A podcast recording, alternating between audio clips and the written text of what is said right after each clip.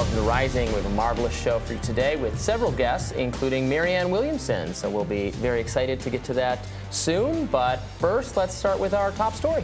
All right. Well, Robby, President Biden quietly told donors yesterday that Israeli Prime Minister Benjamin Netanyahu has to change his ways, per reporting from Reuters.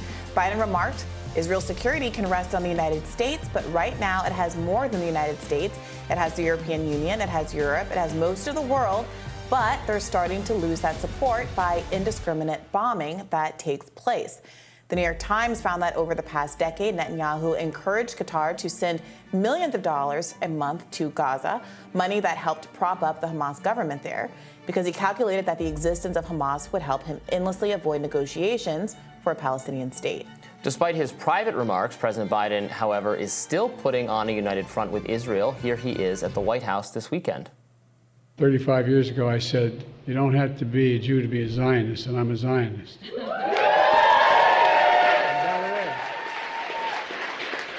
you don't have to be a Jew to be a Zionist senior advisor to the Netanyahu government, recently sat down with CNN to answer Biden's criticisms of how Israel, to answer to Biden's criticisms of how Israel is handling its war in Gaza. Let's watch that. I want you to react to a specific remark from President Biden. He says, uh, and I quote, this is the most conservative government in Israel's history, adding that the Israeli government does not want a two state solution. Mark, is President Biden wrong? Well, the, the position of my prime minister is that the Palestinians should have all the power to rule themselves and none of the power to hurt Israel.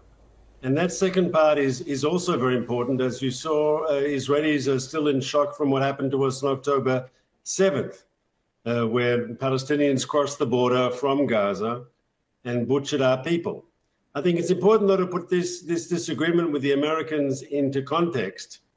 Uh, we agree on the need to defeat Hamas, that Israel is within its right and within its obligation to our people to destroy Hamas, that we have to see a new situation in the Gaza Strip. And I think it's not impossible that when we, as we've you know, worked together, that we can find a way to move ahead in a post-Hamas Gaza scenario. So you it might be hard to tell listening to that answer, but he did not affirm that Netanyahu has any interest in a two state solution. So we know from other reporting that he has been in Israel making the pitch that you should rely on me because I'm the one who will thwart a two state solution. When asked directly about that, um, uh, that was Mark uh, Regev, uh, says, well, we want Palestinians to have all the rights they can have as long as they cannot hurt uh, Israel. Now, that seems reasonable if you think, well, nobody should be hurting anybody. But obviously, our state and every other state has the ability to hurt other states. We have the largest military in the history of the world. So, what he's saying is, no, there cannot be an independent Palestinian state that would have an army and all the other freedoms that all other states in the world are allotted. And at the same time that the spokesperson is taking that position, that Netanyahu is taking that position. Joe Biden is facing the American public and saying, well, don't worry, we're all working toward a two state solution together, knowing full well, as we know from these private conversations, that Netanyahu is absolutely not interested in that. Yeah, it makes, frankly, it makes Joe Biden look very weak and feckless yeah. that, uh, that he says we're going to continue to give them money and then just quietly hope maybe sort of they change a longstanding policy commitment that their government has to to to not a two-state solution. Uh, Netanyahu cannot be more clear that he does not support a state two-state solution and in fact has a long history of of of implicitly, even with funding, yes. propping up Hamas in order to delegitimize the idea of a two state solution. I would argue that was a very bad course of action that helped lead to the massacre on October 7th, and now dealing with a situation where, uh, where yes, it does not seem viable at the moment. It would it would take um, working more closely with the the PLO or some more moderate Palestinian faction. Given what happened, um, Israel is fairly committed, understandably, to the destruction of Hamas, although it's going to have massive civilian casualties in the course of getting there. But what what what is Biden doing? What does he think? Do you think a different president could get a different response out of Israel? You've talked, you know, in the past, actually, Reagan and George H.W. Bush mm-hmm. were, were not whatever Israel wants, and we're not going to say anything about it. They didn't have that attitude about it. Um, uh, you know, Trump, for all accused of being such a destabilizing force on the uh, national, uh, on the international level. You know, oh my God, our, our other countries are so they don't even know how to react to the U.S. anymore because he's so he careens so wildly from conversation to conversation. It's so threatening to us. Um, of course, uh, we, you know we've pointed out all the ways in which that doesn't necessarily track. That there can be a you know benign, gentle, business as usual kind of Bidenism that is not actually making America safer or exerting really any uh, influence uh, a pro-U.S. influence on the rest mm-hmm. of the mm-hmm. world. Yes, and not that this should be the primary concern when you know upwards of 18,000 people have been killed, but and it's hurting Biden domestically, politically. There is really no upside for uh, for him here. It's difficult to understand what's motivating him his people at home don't want him to do it, with over uh, 66% of Americans now supporting a ceasefire, and that number is growing. The global community overwhelmingly supports a ceasefire. We see that with these um, subsequent, uh, these repeated resolutions at the UN, where the rest of the world overwhelmingly votes in favor of a ceasefire that would be uh, linked to the release of hostages, which most people in the world see as a primary goal, but that does not seem to be Israel's priority, right? The they had hostage release, successful hostage release during the, the few days ceasefire that uh, occurred uh, over the Thanksgiving holiday. That worked.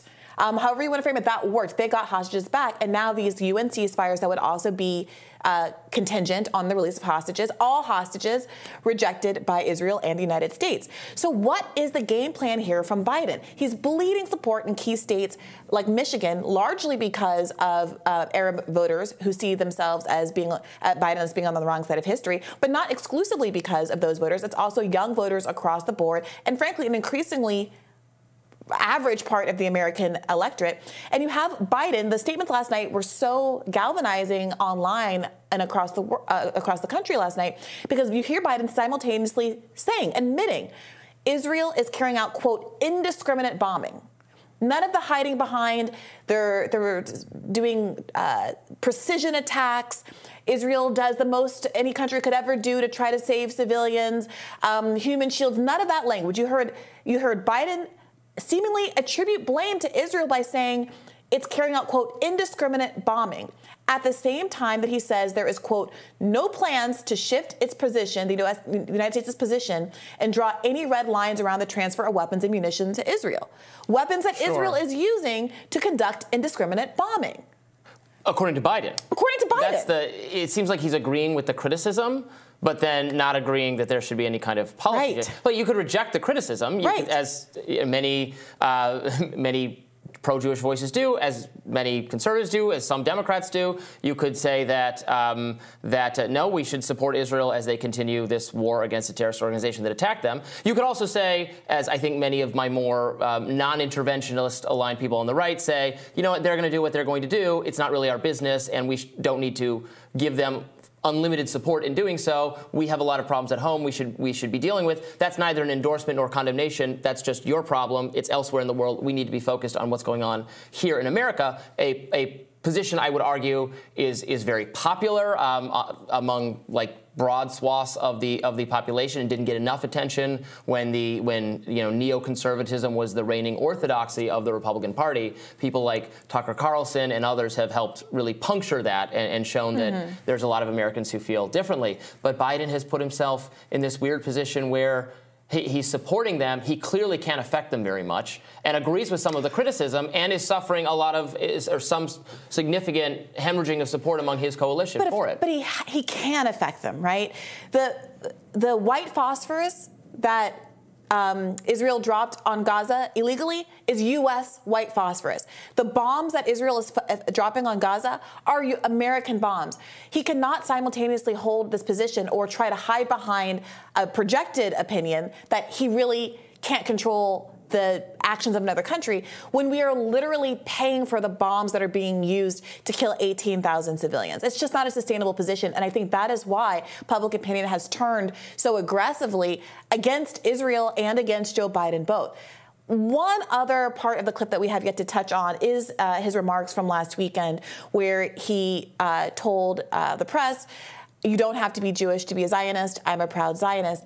And many people were picking up from that that this is validating many people's arguments, including many people on the left, who say anti-Zionism is not anti-Semitism, right? If Joe Biden, who obviously isn't Jewish, who is Catholic, is saying I'm a proud Zionist, this is exactly why people are resisting the idea of conflating, as Congress just voted to do, um, anti-Zionism and anti-Semitism. This is objection to a political project which anybody can agree to. So many um, conservative Christian fundamentalists in the United States of America are some of the most core base supporters of Zionist politics in this country out, outnumbering, frankly, the number of Jewish supporters how in this would you, country. And I, I, mean this not as a gotcha at all. Yeah, how sure. would you define being?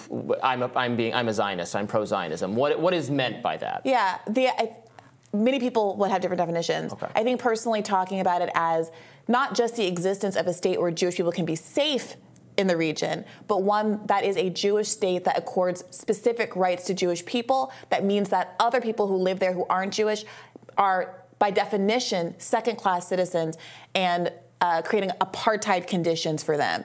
So that's why many people, when they, they bristle at the idea of saying, well, there's nothing wrong with being anti Zionist. Of course, I have to be anti Zionist because I reject the idea of any kind of state that would privilege the the treatment, the rights, the privileges of one group of people because of some immutable characteristic, whether it's their ethnicity or the religion or however you want to characterize Judaism, over another group. Hmm. and that's why they say, well, it can't be why you're describing it as genocide, I'm not saying the Jewish population there should be exterminated when I say it's the river to the sea. I'm simply saying that everyone should be able to live there with equal rights, however the national lines are carved, whether it's in an Israeli state or in a Palestinian state. Um, but that the current conditions, where that quite obviously isn't the case, shouldn't be, be allowed to persist or shouldn't persist because of the, the political and self determination of the people who are living there currently. Mm. All right, we'll have more rising right after this.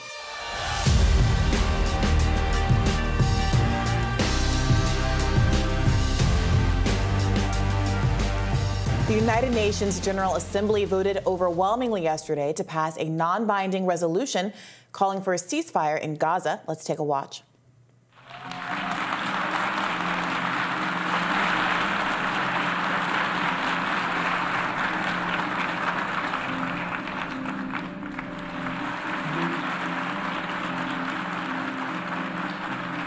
The result of the vote is as follows 153 in favor, 10 against, 23 abstentions. Draft Resolution A stroke ES 10 stroke L 27 has been adopted. A number of countries in Europe, including Germany, Italy, and the Netherlands, voted to abstain from the vote, while the United States and Israel, of course, voted against the measure. The vote comes as many aid groups warn that the humanitarian crisis in Gaza is unprecedented.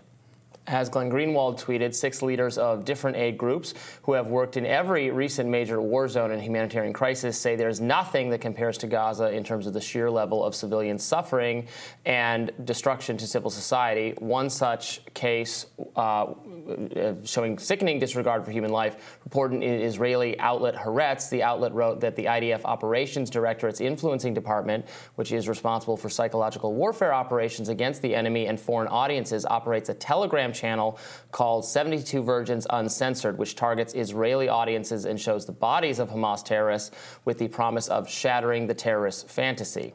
Here to discuss is international lawyer and advocacy officer with Al Haq, Ahmed Abofoul. Ahmed, thanks for joining us.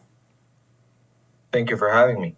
Uh, can you talk to us first and foremost about the nature of this uh, Telegram channel for American audience? Wh- what is uh, a, a, Telegram channel, and what is the nature of the imagery that's contained within, and why has it gone so viral? Well, the, the, the information is, is, reaching from Gaza, including in, in Telegram channels, is usually information from the ground. Uh, and usually, as a human rights organization, we use different uh, uh, platforms and different methods to verify the information that is reaching. And um, I, I, can assure you, the information, the verified information that reaches us from Gaza, uh, is beyond horrifying, even for people like us who spend their lives working in this field uh, and on this particular situation. And that's why you see the reactions from heads of humanitarian organizations around the world writing a piece together in the New York Times saying that this is something like we've seen before. You see the the um, uh, Secretary General of the UN uh, saying that we're witnessing an unparalleled uh, level of killing and and, and destruction uh, in Gaza. It's beyond uh, horrifying. But it's also important to note, if you allow me, that the current situation, uh, as the Secretary General did, did, did not happen in a vacuum. The, the, history did not start on the 7th of October, nor the Palestinian suffering started uh, uh, then. This is the result of 75 years of dispossession and oppression, of settler colonialism and apartheid imposed against the Palestinian people as a whole. This is also the result of 56 years of occupation. Israel's occupation is the longest in modern history. The fact that this was allowed to continue is a stain on humanity. And this is allowed to continue with US uh, uh, tax money. And this is also the result of 16 year long suffocating uh, medieval like blockade on the Gaza Strip, where you have 2.3 million Palestinians living in around 360 square meters. This is one of the most densely populated areas in the world. To give your audience and, and your viewers uh, an idea how difficult the, the situation was already before the war, the UN has published a report in 2012 expecting that Gaza will be unlivable by 2020. Now we're three years past that with complete siege uh, and heavy indiscriminate bombardment on uh, uh, civilians, the equivalent, already the equivalent of more than two Hiroshima nuclear, uh, nuclear bombs. If you allow me to give you just some statistics about how uh, horrific the situation is and the intensity and the indiscriminate nature of Israel's attack. In the first month alone, the ratio of Israel's killing in Gaza was that Israel kills one Palestinian every four minutes. Israel mm-hmm. kills six children and four women every hour. In the first week alone, Israel bombed Gaza with more than the US bombed Afghanistan in a whole year. In the first 25 days alone, Israel killed and injured uh, civilians in Gaza more than those uh, uh, in Ukraine by the Russian uh, invasion.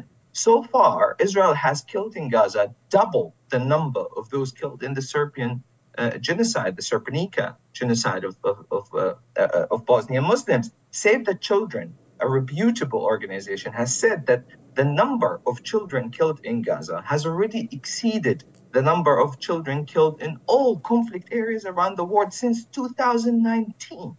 It's a stain on humanity that such barbaric cruelty uh, against civilian, uh, such televised carnage is not only allowed, but sometimes justified and rationalized. It's also regrettable uh, and I think shameful that the US still cannot uh, do the bare minimum of human decency that is to call for a ceasefire a true leadership you know is about consistent application of international law to be able to apply it to your friends and your foes alike selective application of international law double standards and hypocrisy not only dehumanize the palestinians and allow the genocide being committed against them but also undermine the whole body of international law that to a certain extent uh, provided stability after World War II. And if we were to undermine this system, then we have a very dark future ahead of us. And also, one, one final thing, allow me to say, in our region, what is also at stake is the credibility of the U.S. Uh, and of the of, of, and the U.S.'s reputation as it portrays itself as a country that promotes human rights, while at the same uh, time we see that Israel uh, continues to commit crimes, and the U.S. has made it clear that Israel is not listening and continue uh, to kill civilians. But at the same time, the U.S. continues to send weapons to Israel. So uh, I talk to you, and I lost 10 members of my family. Just before this interview, mm-hmm. I received another call that probably uh, uh another number has uh, has been killed. We still don't know uh, the number, but one of our cousins, a paramedic, was targeted in his home with his family, and I still cannot verify the number. so I will never know, like many Palestinians around the world, including Palestinian Americans, for example, if American tax money killed my family, or another American Palestinian will never know, uh, uh, and that is it, it is likely that their tax money is killing their families in Gaza. This is preposterous. Uh, uh it must stop now, and the U.S. must come back to its uh, senses and act like a true uh, leader and prevent such a carnage. We're so sorry for your loss, Ahmed. Yes, very sorry to hear that. Obviously, the uh, images we see of people um, killed in Gaza is heart wrenching and is awful. I wondered if you could talk to us more about what you and your organization uh, view as the framework for a ceasefire. Um, you know, obviously, from the Israeli perspective, is there there is a lot of public will among the people in Israel to continue a war against Hamas, given what happened on October 7th, and they are committed to the the total defeat and destruction of Hamas. Um, Hamas is also is also has promised to engage in further um, October 7th until its political goals are met. So while it might be ideal from an outsider perspective for a ceasefire, I would certainly hope for the violence to end. If both participants in the conflict don't want there to be a ceasefire, what does all of this, what can we accomplish outside in the rest of the world, in the chambers of the UN? Or if U.S. policies, I would be perfectly happy to have it stop funding Israel and Ukraine and anyone else. But, uh, but how, how, do we move toward a ceasefire when both sides of the conflict want, want, the, want exactly what's happening now? Yeah, first of all, if, if you would be kind enough to allow me to correct, uh, uh it, it is not that uh, both sides don't want ceasefire. Ceasefire. It's only Israel who doesn't want a ceasefire. Uh, uh and to say that a ceasefire will not uh, prevent further escalation, I think, would be a little bit naive because previous escalations, previous hostilities and assaults on the Gaza Strip, all of them ended with a ceasefire, ended with agreements with Hamas, many of, of which Israel violated unprovoked, and start attacking Gaza again.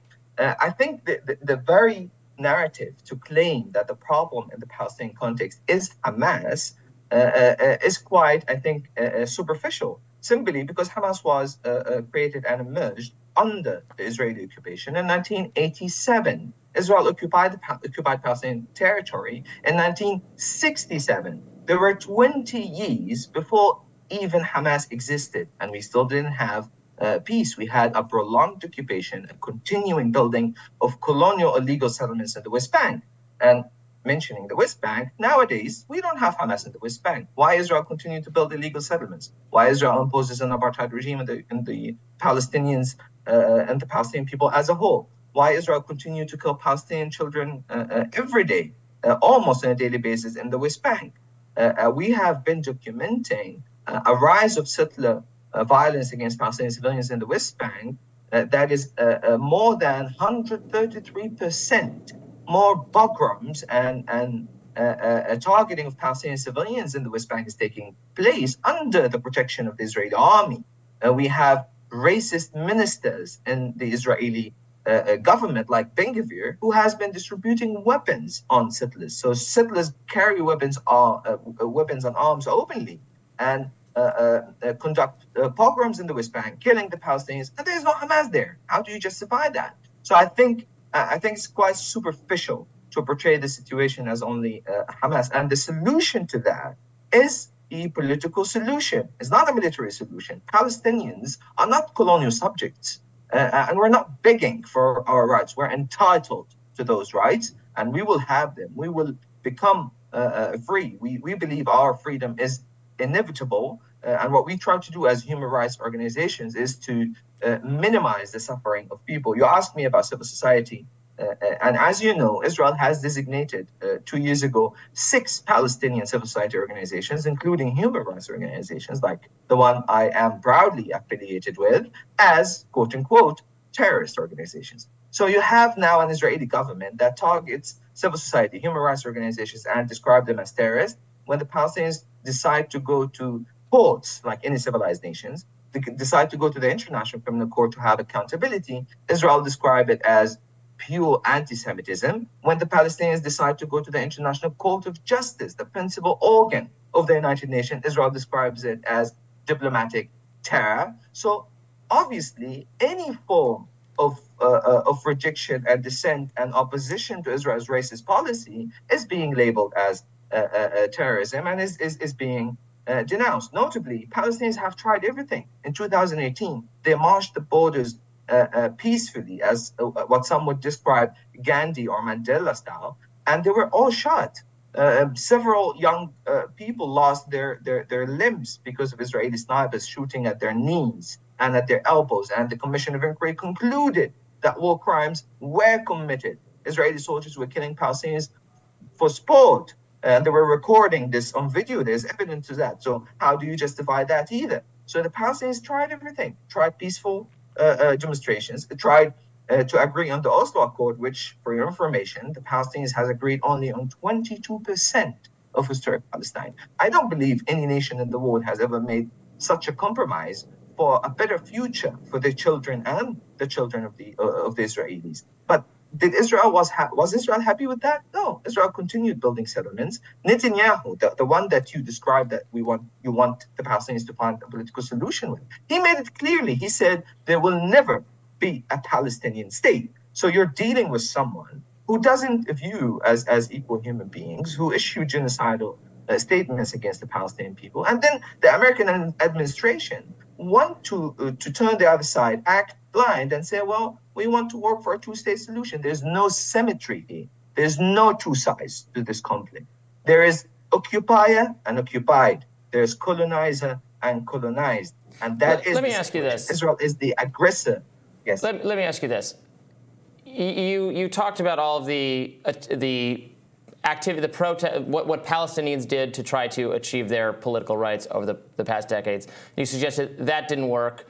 And so now Hamas has done this terrorist attack on Israel, um, killing hundreds of people, including many civilians, women and children, et cetera. Was that the right course of action? Is that a course of action that is going to lead toward Palestinian rights? It looks to me like that's a course of action that has directly resulted now in thousands of innocent Palestinian deaths as Israel engages in its response. Um, so was this really was this a good course of action? Well, uh, first of all, let me let me uh, just make it clear: there's nothing, nothing in the world justifies what's happening at the moment in Gaza. This is at the outset. Uh, uh and the second thing I want to to say that clearly Hamas is not the representative of the Palestinian people. The representative of Palestinian people is the PLO, is is uh, the Palestine Liberation Organization. Guess what? It's also uh, labeled as terrorist by by Israel. This is the PLO that signed the the Oslo uh, Accords. So to, to make this clear at the outset, and then the other point I want to comment on, I think the usage of, of the um, uh, of the word terrorism has been used for, for political reasons for decades, especially in the context of the right to self-determination. Uh, now, the Palestinians have the right to resist the occupation in any way possible. That's up to them to choose which way, but it has to be in compliance with international humanitarian law. Therefore, civilians must never be targeted, whether by Palestinians, by Israelis, or any other nation. Palestinian uh, civilians must be protected at all times, and those who target civilians must be held accountable. I hope I'm, I'm making myself as clear as it could ever be. Those who target civilians must be held accountable, but must be held accountable by an independent investigative body, not by Israel. Because Israel has a history of pathologically uh, lying and trying to shield those responsible uh, uh, from any meaningful accountability. Let me give example to that. As a matter of fact, Israel has killed uh, several Palestinian Americans, including the veteran journalist, your colleague, and you're also uh, a fellow American who was killed by the Israeli army. Israel first lied, said the Palestinian killed him. Then, when investigation showed that it was an Israeli soldier, sniper, who shot her. Israel said, well, possibly. And then Israel admitted. But guess what? Israel said, no one will be held accountable. So those who commit crimes, regardless of the nationality of the perpetrator, must be held accountable, but must be held accountable by the international independent body that investigate uh, uh those crimes. And uh, I would urge you uh, and all our our uh, uh, viewers to be very cautious with this term of, of, of terrorism and the right of self and the right to self-determination. Do I need to remind you that Nelson Mandela was labeled as terrorist and remained on the U.S. Terrorist list until 2008? Did that make Nelson Mandela a terrorist? Of course not. I don't think any sane person would say Nelson Mandela was uh, was a terrorist. Ahmed, thank you so much for spending time with us today. Thank you for having me. Appreciate it.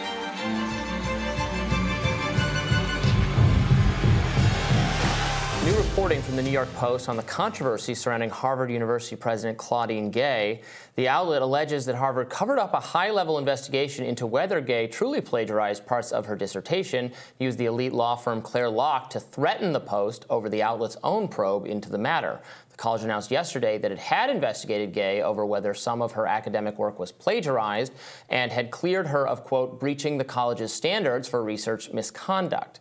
But according to the Post, Harvard spent weeks failing to come clean about Gay being under investigation, even when she testified in front of Congress about anti Semitism on campus. Harvard's public statement on the allegations of plagiarism came one day after uh, journalists at the Washington Free Beacon, Aaron Sibarium, and also uh, Christopher Rufo, another conservative writer, posted claims regarding Gay's alleged plagiarism on X and did not disclose that Harvard had allegedly conducted a plagiarism investigation into Gay when she appeared before Congress last week. The New York Post contacted Harvard on October 24th asking for comment on, quote, more than two dozen instances in which Gay's words appeared to closely parallel words, phrases, or sentences and published work by other academics. When the Post brought the allegations to Harvard, they were later sent a 15 page letter by attorney Thomas Clare containing comments from academics whose work Gay was alleged to have been properly cited, even though the political scientist review could only have just begun, the New York Post writes. And also yesterday, another academic came forward to accuse Gay of plagiarism. Miami University professor Ann Williamson has said the Harvard president plagiarized her work, and she told the New York Post that she was angry and stated that it does look like plagiarism to her. Political scientist and legal scholar Dr. Carol Swain weighed in on the allegations Gay is facing while on News Nation this week. Do you think she committed plagiarism? I mean, there's no question that she uh, committed plagiarism. There are some Harvard faculty members who are trying to redefine what is plagiarism. We all know what it is. And so she did violate that. And it was not just in her dissertation, it was also in some of her publications. NAACP President Derrick Johnson has come out in defense of Gay, writing on X yesterday, enough is enough. Harvard President Claudine Gay is a distinguished scholar and professor with decades of service in higher education. The recent attacks on her leadership are nothing more than political theatrics advancing a white supremacist agenda. And Democratic strategist Amisha Cross said the real reason why Harvard President Claudine Gay came under attack became evident pretty quickly. The anti DEI attacks, racist rhetoric, the idea that she was never good enough or merited to ascend to president is one of the most prestigious universities of the world, racism. Hmm. So I don't know. There's obviously the, that's the tenor of the defense of her actions so far that it's all racism and white supremacy to um, object to, but what now multiple uh, professors uh, not properly cited um, or taken, uh, ha- having had the words and phrases used exactly by Claudine Gay, now saying that they feel that it is, in fact, plagiarism. Um, uh, Harvard uh, has stood by Claudine Gay while at the same time uh, call, having her rephrase some of the wording in question. In those two articles, yeah. Yeah. Not so. in the thesis. I, I believe they said that the thesis um, the corrections were going to be to the articles and not to her sure. her substantive PhD thesis. Sure. Yeah.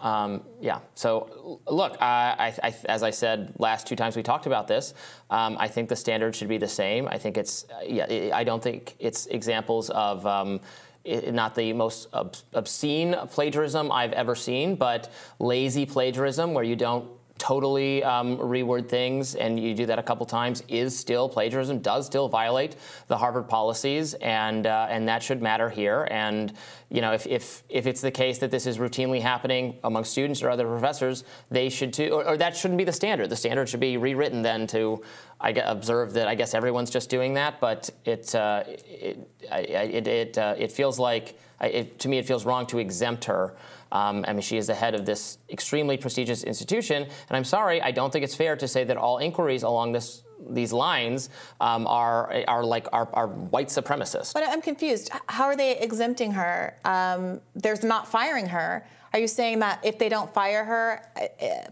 telling you know she has volunteered to, so she didn't have to be made to, but she's she has voluntarily said that she agrees that she needs to change and update the citations to those two articles.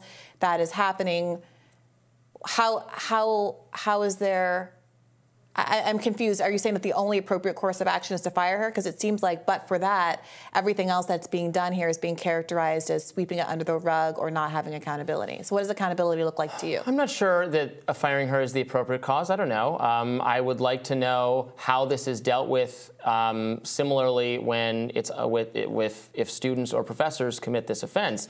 Is expulsion on the table for violating this for repeated violations of the policy? Then I would say probably she should resign or be fired. Well, that's, I, I, know that you bristled somewhat when I brought up the example of Alan Dershowitz, but we know that that hasn't been Harvard's course of action when very serious, much more substantive plagiarism claims were raised about Alan Dershowitz's work. So if there's a double standard here, it does seem to be that people are pushing for the firing of Roxane Gay, who never seemed to have investigated. Sorry, sorry. Why Claudine and Roxane and uh, and Abby and uh, uh, Abby Martin and, and Abby, Abby Phillips. Phillips. What is wrong yeah. with my brain? I'm so sorry. Um, people calling for the firing of Claudine Gay never investigated or seemed to have any interest in the much more substantive review of um, Alan Dershowitz's work. And I'm not calling for Alan Dershowitz to be fired either. Well, I mean, if he violated some... the plagiarism policy, then he should be. Well, I, I don't, he's not I haven't been. looked into and the... that, that was like over a decade ago, I believe, that that was first revealed by um, Norman Finkelstein uh, and corroborated I mean, and corroborated by a number of other professors in the same way that we just watched some corroboration of what's gone on with Claudine Gay. Except for again, it wasn't this kind of lazy plagiarism where you don't do enough to change the words to a synonym that you're citing to, but um, a misrepresentation of other people's ideas in a way that had a substantive effect of making an argument that wasn't substantiated I mean, by like facts. He, Alan Dershowitz you know, has been grilled on this very program, not about that, but actually about his associations yeah, so, with Jeffrey Epstein. so I have no, like, I'm not objecting to him being held oh, to some. I'm that's not, what I'm, I'm not saying. saying. That you it just are, seems not but the standard, to have anything to do with this. Well, you just said that the standard sh- there should be no double standard. That whatever that is done to Claudine Gay is what should be d- is done to other professors. So the one other clear example of plagiarism by a Harvard professor that I know of is Alan Dershowitz, who was not fired. And so if we're going to have a consistent standard, then Claudine Gay also should not be fired now, right? Yeah. So the other part that I'm a little confused about in the New York Post is this um, implication that there was some kind of cover up and that they should have disclosed at the hearing um, about anti-Semitism on campus, that she was under investigation for this unrelated thing.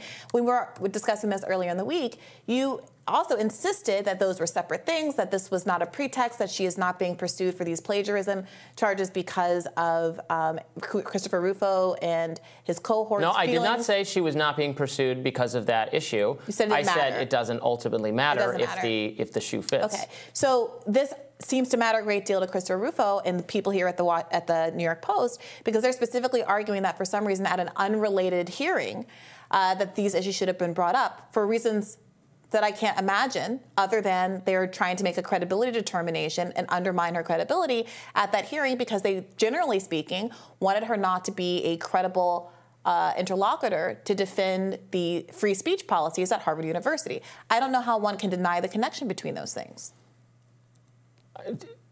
deny the the, the New York Post the New York Post is saying that um, uh, that also they retained legal counsel or the Harvard retained legal counsel to threaten and harass them or scare them away well, from investigating people. I mean, that's not. That's that's I mean, does that seems like a, a threat to free speech, right? Hiring is hiring a lawyer a threat to free, free speech? No, I'm going to go with no. okay. Robby. To send to send threatening what to send a threatening letter to the New York Post, right? That's I'm sorry, what Wait a minute to a, a, cease and desist letter is not a hey, pay me the money or I'm coming to your house letter. Let's let's be serious about what's going on here. If if they it, you're you're saying that okay. there's no there's nothing wrong with um, the there being an investigation. If Claudine Gay did something wrong, then it's fine to have an investigation. If these people did something, if, if these uh, if the investigation of the New York Post or the writing of the New York Post isn't inappropriate or libelous or anything like that, then they shouldn't have any issue with Rox, uh, Claudine Gay having hired an, an attorney or, hi, or, Harvard hiring attorneys as they're in the middle of a very high profile media storm. You would expect them not to retain any counsel? Look, the insinuation here is that Harvard's president has violated the plagiarism policies. There are now at least two professors who claim that, who agree that their work was plagiarized by Claudine Gay, and Harvard is not other than changing or correcting some aspects of some of those citations. They're not doing anything to discipline her further, and people are wondering why that is and whether that's not the correct. Well, they did action. an analysis and they found no violations. I'm quoting their le- from their letter: no violation of Harvard standards for research misconduct, uh, and that the corrections are being made in. Um, articles that were written outside of that context as opposed to for her thesis. And they're moving for a correction and they're moving on. And again, it seems very obvious here that this is not going to stop. People are going to keep complaining about this until she's fired because that's the goal here is to cancel her, if you will. And coming from the people who made their bones about how destructive that is and how we should fight speech with other speech and how college campuses have to be um, venues for discourse and not shutting people down or ousting them from their jobs.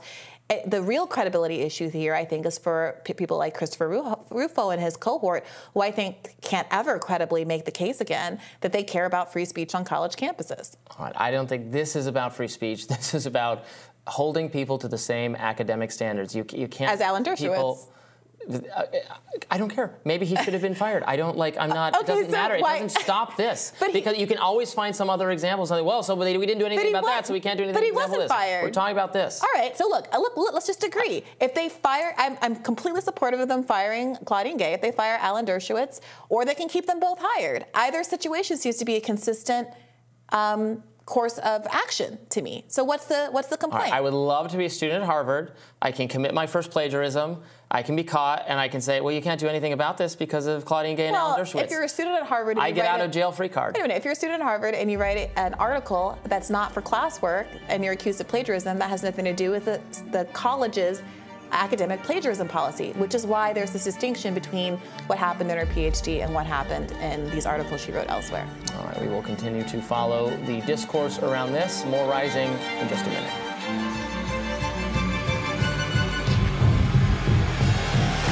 We have some breaking news this morning. Hunter Biden has defied House Republican subpoena during a brief appearance on Capitol Hill this morning, where he bucked Republican efforts to push him into closed door testimony with this statement to the press.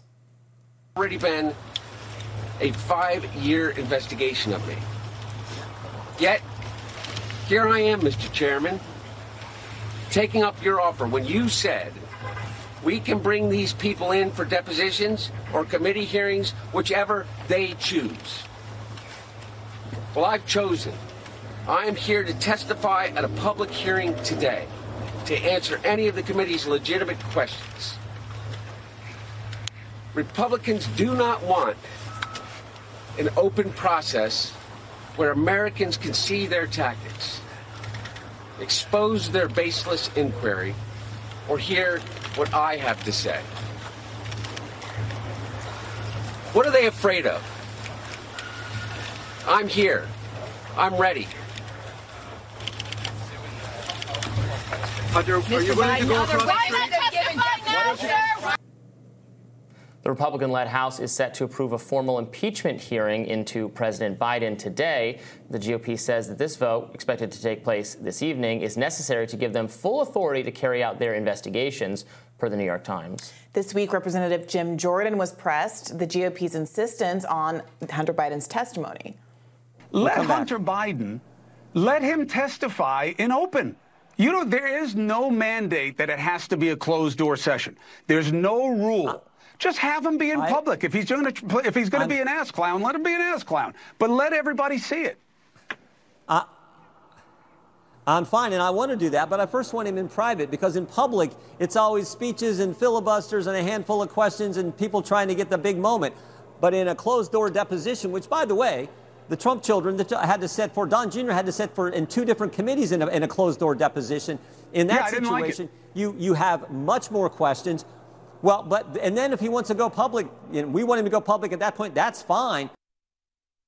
Joining us now to discuss is a former U.S. Senate candidate and founder of the Future Caucus, Steven Olikara. Welcome. Thank you for having me. Great to be here. It's great to have you. Now, look, let's just get right into it. Is Hunter Biden wrong? Is it wrong to say you gave me an opportunity to say if I wanted a, a, private conversation or a public conversation? I've chosen public, and now you're moving the goalpost. Right. Well, first, keep in mind what's going on here is that Hunter Biden is fighting both in, both in a legal court as well as in the court of public opinion. The House GOP knows that Hunter Biden is a very useful punching bag, and that's what's playing out on Capitol Hill right now. Hunter Biden is saying that, hey, let's do this in public so that we don't have messaging that's manipulated from a closed door hearing. And I think he's exactly right on that. Let's look, we just heard from Jim Jordan and, and other Republicans who talk a lot about transparency. Let this case be out in the open and let the public decide. Yeah, the reason to do it in private would be to shield the the the witness, the person under scrutiny, from um, having some of their you know private information put into the public if they don't want that. Obviously, that doesn't apply here because the information, a lot of the embarrassing stuff is already out there, and Hunter Biden himself is saying he wants to testify in public. So I find that difficult to understand, although. I, do take the point Jim Jordan made there that the more public a hearing, the more um, for the cameras and the more speeches by members, you know, thunderous denunciations on both sides. Also, he promises to answer, you know, legitimate questions. Uh, but what I hear then is he's going to plead the fifth on like everything. He could do that in private though too, right? Yeah. He could, right, exactly. But if he is pleading the fifth, or you do have grandstanding members of Congress, whatever that is, at least the public can evaluate whether we're seeing any real substance here or if it's all political gamesmanship. That's a good point, Steven. The grandstanding can happen on both sides, and we see this frequently in hearings that the questions seem to be the point in a lot of the, the back and forth that we end up getting uh, televised here. What do you make about this idea, uh, of this notion that we need more investigation? Again, Hunter Biden in his remarks said, "Look, you've been doing this for five years. You've over overturned every rock. Is this really substantive or is it simply a witch hunt? Both, because yes, Hunter Biden has been investigated for many years over and over and over again. But at the same time, there are reported events that has happened in terms of his business dealings as well as his issue with taxes. And that needs to be looked into. And certainly for any Democrat who looks at this issue and says, well, what about Ivanka Trump and Jared Kushner? Yeah, hell yes, they should be investigated as well. I mean, look at the deals they're doing with Saudi Arabia. The underlying issue here is that the American people don't trust their government. Mm. They think that government is corrupted, and they see stories like Hunter Biden and Jared and Ivanka Trump, and that needs to be fully investigated. So, has it been overkill with Hunter? Maybe, but I do think we need to get to the bottom of this and understand what the real corruption is. Now, keep in mind, Republicans are trying to tie this to Joe Biden, and there has not been any evidence of any uh, involvement of his. Yeah, part. there's there's a lack of tr- trust that the American people have in their government. And conservatives, in particular, in particular, also have a distrust of, of law enforcement, uh, including many of the investigators who've handled the Hunter Biden um, issue so far. The weaponization of the FBI is now a kind of a, is a major conservative issue. Frankly, um, there are a lot of questions about how the Hunter uh, Biden uh, tax investigations were handled. Obviously, the judge in the in the case ultimately deciding that wow, this is going to be the most blanket protection immunity deal in the history of Earth, and might shield him from uh, from frankly more important questions about um, about his relationship with Burisma and, and whether that did affect, or there was an attempt to affect the uh, the Joe Biden um, foreign policy. Certainly, it's fair to say there's no smoking gun yet in that indication. I would say there are the statements that uh, President Biden and his team have made about their total lack of involvement have been have been contradicted by uh, by subsequent events, which makes me think that you know this isn't a vote to impeach him. This is a vote to have further investigation of the impeachment matter. Yeah, and first of all, you touched on a really important point, which is the weaponization of the FBI. And I think there's a principle that our country has been struggling with recently, which is the idea that no one, especially in power, as well as people who are proximate to power, should be above the law. And that's what a lot of the, the Trump impeachments are about, and that's uh, now what people are trying to do with, with Hunter Biden. And when the FBI becomes this politicized, it's it's hard for the American people to really suss out what is, as you mentioned, Briahna, what's substantive and what's political here. And this is a, you know, we're going into 2024 where there we don't know what's going to happen, but we do know there could be a lot of election denialism going on. So just underscores a deeper issue that people aren't trusting their institutions and we don't know what reality we're living in. So, what do you do about that from here? I mean, I do hear people saying um, sometimes conflicting things about how they perceive the uh, Donald Trump indictments versus the Hunter Biden indictments. I mean, I think we can all sit here and say that we would agree that we'd like things to be marshaled out in an even handed way. If you want to investigate Hunter Biden, as long as you're also willing to investigate, investigate the Trump children, then all is fair, and that we would like a higher level of accountability, not a lower threshold for everyone, especially people in power who typically are not held accountable. However, as you point out, people are going to the polls in 2024 and thinking about these in such expressly political terms that I think it is affecting people's judgment in some ways and their perception of which one of ones of these investigations or indictments or prosecutions is fair and which isn't. How do these parties disentangle themselves from that when they have gone so far as to create this phenomenon to shield themselves from, I think, having more substantive conversations about what they affirmatively plan to offer the American people? You're, I think you're exactly right with that because what's not going on is trying to address the multiple crises facing America. I've spent many years working with members of Congress, and there's a fixed amount of time to actually legislate and govern, which, by the way, is shrinking all the time. And so when you spend so much time on investigations like this, and now we're potentially looking at an impeachment of Joe Biden, it's just underscoring why American people are losing faith in their government. Now, look, do people enjoy the reality show aspect of mm. politics? Yes, and I don't want to take that away from people. Like the entertaining aspect of this is, is fine, but at the same time, this is also about public service, and you're not seeing people deliver. I mean, think about it. And House GOP leaders actually said this. What have they actually delivered in this session? What can the GOP go home and say that we've delivered as leaders of the House of Representatives. And that's what's underneath the issue here is that this is taking away from that. I mean, but, but yeah, I mean, what if it's the case that, you know, but what what Republican voters want is, is, is impeachment investigation, investigation into Hunter Biden, um, uh, uh, punishment or accountability for law enforcement being weaponized, and then probably many liberal Democrat voters on the other side want their, their top demand, you know, Trump held accountable for January 6th or everything else. If, if, it's up to them, his name doesn't even appear on the ballot, right? It, right? Like that's the that's the you know we talk about more substantive issues, but what if what if the voters are getting exactly what they want, which is a reality TV style show trial for their political opponents? Partly right, yeah. because what's really going on is which American people are you trying to appeal to? Yeah. They are appealing to the narrow slice of primary voters that most members of Congress are beholden to, not to the broad majority of people, which is what I call the exhausted majority. So most people really want to see Congress delivering, but you're exactly right that the narrow party activists that really dominate the process right now they do want impeachment. They do want investigations. They do want the reality show things that feel good and kind of mm. fire up the base.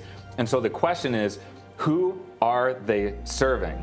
I think they need to serve most of us and not just the narrow slice of people. Mm. All right. Well, thank you so much for joining us today. We really appreciate your commentary. Thank you. Stick around. We'll have a rising for you right after this.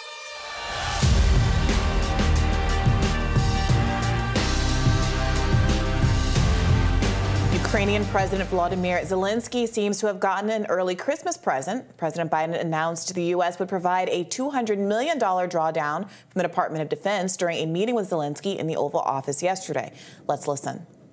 I've just signed another $200 million drawdown from the Department of Defense for Ukraine, and that'll be coming quickly. Thank you. Thank you. While Zelensky seemed happy, the move didn't go over well with everyone. Presidential hopeful RFK Jr. tweeted, The Pentagon just failed their sixth audit. They use our tax dollars with no remorse or oversight. That stops with me. And Republicans in both the House and the Senate reiterated their concerns with sending more money to Ukraine unless it's tied to domestic spending. Speaker of the House Mike Johnson told a gathered crowd of reporters that he had not received sufficient clarity from the White House on its Ukraine strategy. Uh, just had a good meeting with President Zelensky. I reiterated to him that we stand with him and against Putin's brutal invasion. Uh, the American people stand for freedom, and they're on the right side of this fight. I have asked the White House since the day that I was handed the gavel as Speaker for clarity. We need a clear articulation of the strategy to allow Ukraine to win.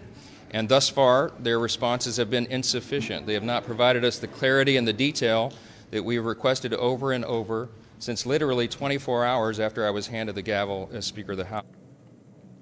On the Senate side, Tommy Tuberville from Alabama was even harsher, implying that Ukraine probably never had much of a chance to win in the first place. Let's watch. Are you concerned that if there's no money, Ukraine could lose the war to Russia? Well, that's always been a big possibility the whole time.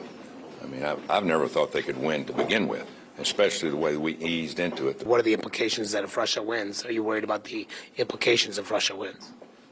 Well, everybody keeps saying they're going to continue to go across Europe. I mean, they can't beat Ukraine on the eastern side. How are they going to continue to go the rest of the way through through Europe? I've never believed that scenario. I think it's uh, I think it's a good selling point to send more money. I mean, Tommy Tuberville is obviously right. Russia is a nuclear power, Ukraine is not. And without the United States being willing to commit to World War III, this was always going to end exactly like this. The fact that we're now allowed to say that out loud without being accused of being a Putin's puppet represents a meaningful shift, but at what cost to the lives of people in Ukraine? Yeah, and, and frankly, um, Speaker Mike Johnson, I, I, thought he said a number of reasonable things there. He said, uh, we, I, we, stand with Zelensky, with the people of Ukraine. Uh, Russia, this was an unjust invasion that Russia shouldn't have done.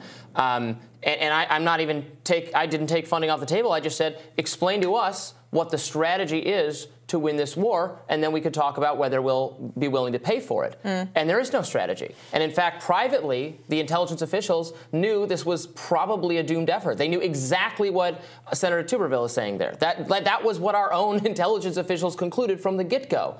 So, why are we spending the money then? Which just is just prolonging the point at which they're going to reach some kind of negotiation. There'll just be more um, more more casualties on both sides of the conflict in the meantime, and more of our money, another 200 million dollars that uh, uh, Biden just that's like the rainy day fund. It's already been uh, been approved. No, no wonder, by the way, the Pentagon keeps failing its audits right. when this is how we do policy. Like we didn't have Congress. Okay, they already voted on this, and Biden can just spend it how how, how he wants. Um, it's uh, it's this is this is how you get into a place where you can't control government spending. You don't know what's going where. You don't even, you don't have any. You don't have a coherent national defense strategy. Strategy. You just have a well. Here's some money and have fun with that. Yeah, I mean, to play devil's advocate, I do think that the U.S. had a strategy. It wasn't a strategy that was aligned with Ukraine's long term interests, but the stated goal was to weaken Russia. They said sure. that. The stated goal was to weaken Russia. I think what they didn't expect was for Russia to basically persist in the way that it had and to not suffer as many consequences from the isolation that they wanted to impose, that they've been trying to impose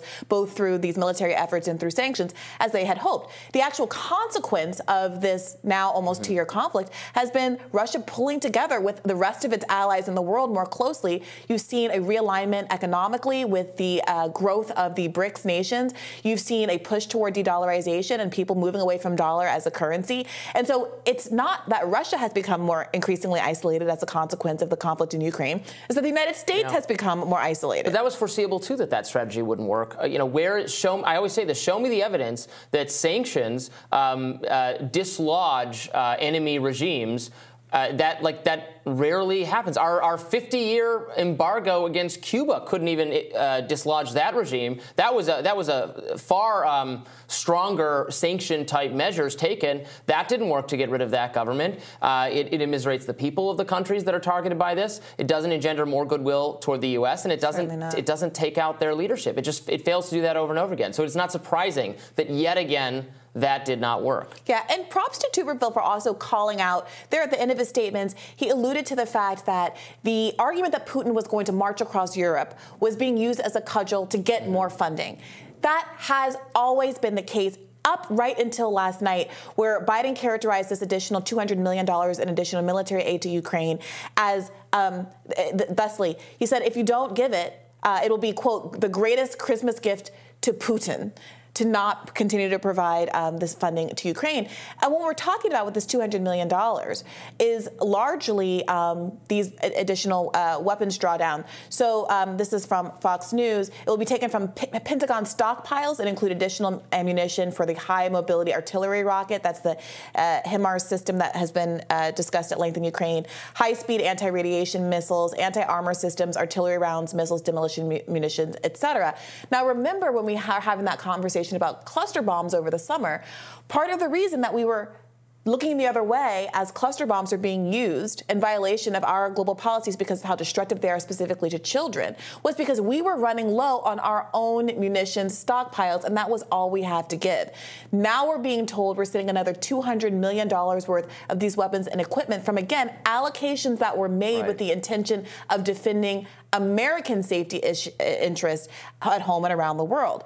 Now, I have my own critique of U.S. empire and how much we spend on military, but it is very interesting to live in a world where Joe Biden is saying money that was allocated to protect America is going to be written away to send to another country when there's already been ample reporting on our own stockpiles being low. Is this in America's best interest? And who exists in our political system who's willing to push back on this outside of a small number of Republicans? And if Russia was actually planning to march across Europe, if our European friends and allies really believed that was about to happen, they would be kicking in more money to the Ukrainian war effort, the people who, are, who will be subsequently invaded, yeah. Germany, France, etc. Um, this has largely been left to the U.S. The U.S. is sending the bulk of support. It's coming from us, which is always the case, where we have to be the world's policeman. Um, if this was an existential threat to Europe itself, if this was the beginning of the Soviet takeover of Europe, I bet they would be more worried about it. They're not. That tells you something. And you probably wouldn't have to have bombed their pipeline. I don't know who did it, but you probably wouldn't need a pipeline yeah. bombing to twist the arm of Germany to get on board with this project. Yeah. All right, well, we will continue to follow those developments, and we'll have more Rising right after this. Now, a Democratic New Hampshire primary debate might be happening after all. As we gear up for 2024, President Joe Biden has not taken part in the 2024 Democratic primary debates thus far. Forward Party co chair Andrew Yang tweeted yesterday I'm hearing there may be a Democratic primary debate in New Hampshire. Very exciting. But Biden is not even on the primary ballot in New Hampshire. The question is who will participate? Hmm. Recent Democratic primary polling from 538 shows President Joe Biden taking a strong lead with 65.8% of the vote, followed by candidates Marianne Williamson at 7.6% and Dean Phillips at 5.4%. Joining us now to weigh in on all of this and discuss the latest from her campaign is 2024 Democratic presidential candidate Marianne Williamson. Thank you for joining us, Marianne. Oh, thank you for having me. So, uh, have you heard anything about this debate taking place? And is there any way, is it could it possibly be that Joe Biden would be willing to actually debate you and uh, Dean Phillips and anyone else in the race? Well, there are debates being planned. Um, I don't know if there's an official announcement yet. Maybe this is one. Theoretically, there's going to be a debate sponsored by Henniker, New England College in Henniker, New Hampshire, on January 8th. But so far, it's just Dean Phillips and myself. the DNC has made it clear for a long time that uh, the president will not be participating. Uh, the DNC having made it very clear that he's the only candidate to be considered here, and that the rest of us should just accept that. Yeah, and it's gone beyond just non participation by Joe Biden. I mean, I saw uh, you and Dean Phillips both talking about what's going on in Florida, where the Florida Democratic Party seems to have, by executive fiat, decided that only Joe Biden's name will be on the ballot. Can you talk to us a little bit about what happened there? Uh, the the DNC and what what's happening now that's so disturbing. Something recently very very similar happened in Tennessee. There seems to be a pattern, and we're tracking it very closely by which the DNC is seeking to basically just shut down uh, shut down primaries because that's basically what has happened here in Florida. This is not just about me. It's not just about Dean Phillips. It's about the voters of Florida who are being denied the opportunity to vote for who they want as the candidate for president because Florida law says that if there's only one name on there, then there is no primary. This is this is um, very undemocratic, and we're tracking it carefully and. Uh, this will not go unchallenged. So much of the rhetoric coming from um, Democratic um, pundits, uh, from media figures, is about the existential stake they say that uh, democracy is facing. Democracy is at risk because of Republicans and because of Donald Trump, what he did last time, what he may do next time. Um, how can they continue to make that case while at the same time not allowing for real choice, real democracy, in their own coalition at a time where Joe Biden clearly has massive liabilities that many Democrats think he may be too old um, to run. he's polling very badly against Donald Trump and then even worse against some of the other Republicans in uh, many of the swing states. But uh, democracy is the most important thing, the cardinal value. That's what. That's why we need a Democrat, according to these these people. And yet, we're not having a fair primary. Why? Well, what you're saying is exactly the point. They are saying that because democracy is at risk, we must suppress democracy. So, what they're saying is that they, in their infinite wisdom, which is actually their wisdom, their infinite arrogance and sense of entitlement, have the right to decide who is the best challenger to Donald Trump. Their claim, of course, is how dangerous it is if Donald Trump gets back into the White House. I don't disagree with how dangerous it is if Trump gets back in the White House. My point is that, as Thomas Jefferson said, the only safe repository for power, therefore decision making authority, is in the hands of the people. It should be the Democratic voters or any voter, depending on whether or not it's an open primary, which New Hampshire is, who make the decision who is the strongest candidate. Now, what you said, Robby, is very true, and the whole country is seeing it. This facade that because uh, Biden beat him last time, we should all assume that he's the best one to beat him this time. It's crumbling. It's crumbling. People understand that this is a very different election. As a matter of fact, I think this election is far more like 2016 than, than it is like 2020. And unfortunately, the Democratic Party is acting with the same arrogance that they did in 2016. Let the people decide. So, what they have, their strategy clearly is to attack Dean and to invisibilize me. And a lot of people are seeing this. And if they think that this is going to work in the general, people are seeing what's going on. Um, and uh, I, I, can't speak for the Dean campaign, but I'm not going quietly into the night. I know what is uh, at stake here, just as they do. So does everybody. They're not the only ones who recognize there's a risk. I'm not. Uh, I, am not doing this because I don't recognize uh, what a risk there is in, the, in a Trump uh, reelection. I'm doing this because the fascists are at the door. Um, every bit as much as Donald as uh, Joe Biden is, and those of us who disagree with them uh, are just as smart as they are and just as sophisticated in our political analysis as they are. If they were so smart, we wouldn't have lost to Trump the first time. Yeah, Marianne, you very notably have maintained a consistent lead over Dean Phillips, uh, despite he being one of the many candidates who's able to sort of independently fund. Uh, he's a multi, multi, multi uh, millionaire. You have a candidate like RFK Jr., who is the beneficiary of a multi-million dollar super PAC. Um, and despite all of that, uh, you continuously outpoll relative to Biden the people in the Republican side of the primary race that are considered to be real contenders, the Vivek Ramaswamys of the world, the um, Nikki Haley's of the world, et cetera. And despite that, you have still been facing what can only be described as a blackout from mainstream corporate media, including the, li- the liberal media, which ostensibly should be more politically aligned to your effort. At the same time, you see these mock debates with, between people like Gavin Newsom, who's not even a candidate, and Ron DeSantis. Oh. So I, I, wonder what you make of that, and if you've ever. Um, made an effort to reach out to see if someone from the other side of the aisle, who again are polling very similar to you in their respective field, but getting a lot more media attention, would be willing to sit down and have a debate with you. You versus Nikki Haley, you versus Vivek Ramaswamy, who again, you outpoll. That's really interesting. Like I should contact Nikki Haley and say, hey, let's have a debate. It might not even be such a terrible idea. There's a political media industrial complex. And they don't just chop wood and carry water for huge corporate forces who are economically tyrannizing this country. They are huge corporate forces that are economically suppressing uh, the will of the people. They have the money and they have the power to decide who's in the conversation and who's not in the conversation. It's a form of candidate suppression. And candidate suppression is voter suppression in my mind. Now, this is the thing. You're right.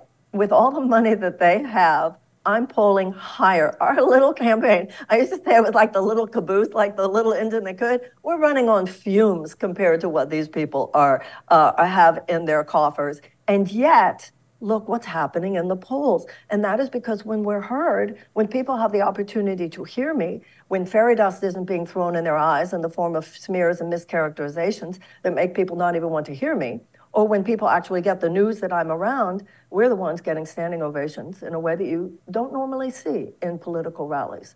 Um, and that's why I'm staying in, and that's why I'm holding on. Uh, and that's why I, I do feel every day more and more people are waking up to what's going on here. And um, I, I, just, I, I, I, it's very, very sad for our democracy if we continue to allow this situation where Democrats are like lemmings running to the sea. Every day there's more news in terms of the president's disapproval ratings, in terms of his poll numbers compared to Trump in swing states, compared to Nikki Haley in swing states. This trance, it's almost like Democrats are in this, some Democrats are in this codependent trance. The DNC says, we're running Joe, we're running Joe. Like I said, that's beginning to, to crack, that facade is beginning to crumble. But uh, it needs to crumble fast enough. And people like Joe Scarborough on uh, Morning Joe saying that there is no Democratic primary, and other minions of the of the Democratic Party who promulgate these lies. And these are lies. This is no different than Sean Spicer coming out and saying that we had the biggest crowd uh, of any inauguration, right? And then we showed the pictures. Well, actually, there were more at Obama's. Sean Spicer came back and said, We had the biggest crowd. These are lies that people are promulgating. And um, it's wrong. It's a passive attack on our democracy. And more and more of us need to make that very clear. Let's say you were the Democratic presidential candidate. Um, and you had to, you know, you have to make a case in swing states to moderate voters, voters who um, sometimes uh, independents, people who have have voted for Republicans in the fa- in the past. Maybe they voted for Trump in 2016 or 2020. Um, what is your pitch? What is your policy vision for uh, for winning a general election if you were the candidate? We need to have an economic U-turn in this country, Robby. This is not about right versus left. The real dichotomy is the power held in the hands of those who have access to capital and are given increasing access to capital versus those who are struggling to get by. And the majority of Americans are struggling to get by. That is what is really happening. All of us need to come out of our silos now. I don't care if you're on the right or on the left. It's a problem for you if you don't have health care whether you're on the right or the left, it's a problem for you if you cannot afford uh, for your kids to go to college or you cannot get out of these invisible chains that bind you in the form of these student loan debts. I don't care if you're on the right or the left. Childcare is a crisis for so many people. And this is not a right left. All of that is a canard. My, my, what I'm submitting to the American people is that we can start over, that we have had a 50 year chapter of American history that has been dominated by a principle that as long as corporate profits increased, that it was okay, it was considered okay by our Congress and too often our presidents to allow that principle to override the safety and the health and the well being of the American people. That is why we have carcinogens in our food. That is why we have PFAS, forever chemicals in our water. I don't care if you're a Democrat or a Republican. You want to be able to feed your children. And this is what is happening in Washington. And they, who are part of that system, their idea of qualification is someone who will perpetuate and maintain that system. We, the people, need to intervene now. We need to cut the cord with that aberrational, economically unjust system by which democratic principles and humanitarian principles have been superseded so that a small group of Americans who have money and, and, and are using the U.S. Treasury as their piggy bank, they should, they should be given uh, the same equal rights as every other uh, citizen of the United States. Right now, they're given far more rights, including economic rights, and I will be a president who stops that. We need to make an economic U turn and a new beginning in the American people. And that's how we're going to beat the fascists. We are going to beat the fascists by offering to the American people a chance at a much better life universal health care, tuition free college and tech school, the removal of those college loan debts, subsidized child care, paid family leave, uh, guaranteed affordable housing, and a guaranteed living wage. All of those positions are considered moderate in every other advanced democracy, and they should be considered moderate in ours. So when Franklin Roosevelt said we wouldn't have to worry about a fascist takeover as long as democracy delivered on its promises, that is how we're going to beat the fascists in 2024. Not by warning people or scolding people, but by inspiring people and making it clear things can be much better if we pass these policies. And Marianne, a, from an international perspective, how would you uh, act differently as president than Joe Biden uh, with respect to Israel and Gaza? Uh, 66% of Americans uh, seem to support a ceasefire, and he's getting quite a bit of backlash uh, over uh, not just his continued policies, but the United States' choice to continue to veto ceasefire resolutions in the UN that, that veto was absolutely wrong. It did include release of the hostages. You know, in the last couple of days, it does seem like Joe Biden is sort of getting it, but he's not getting it enough. Uh, Netanyahu's policies are, are, are absolutely horrible here. This war is not doing anything except exponentially increasing the hate in that region. And it will, it is, it is, is, is continuing the downward spiral. Uh, we should not only be demanding a ceasefire, we should not only be demanding a release of those hostages, but we should be demanding an immediate architectural plan for a two state solution. Not at the end of this, not at the end of this, but right now. Uh, we have a real problem, obviously, with some very, very right wing forces in the Israeli government. But the United States, I certainly, if I were president, I would be making it clear the United States is not going to support this. Not because we don't support Israel. We do support Israel and we support the Palestinians. Our highest alliance should be with humanity itself, with the safety and security and peace and sovereignty of both peoples. That is what the United States must stand for. And what is happening now is not helping us get there. Marianne Williamson, thank you so much for joining us. We appreciate it. Thank you so much for having me.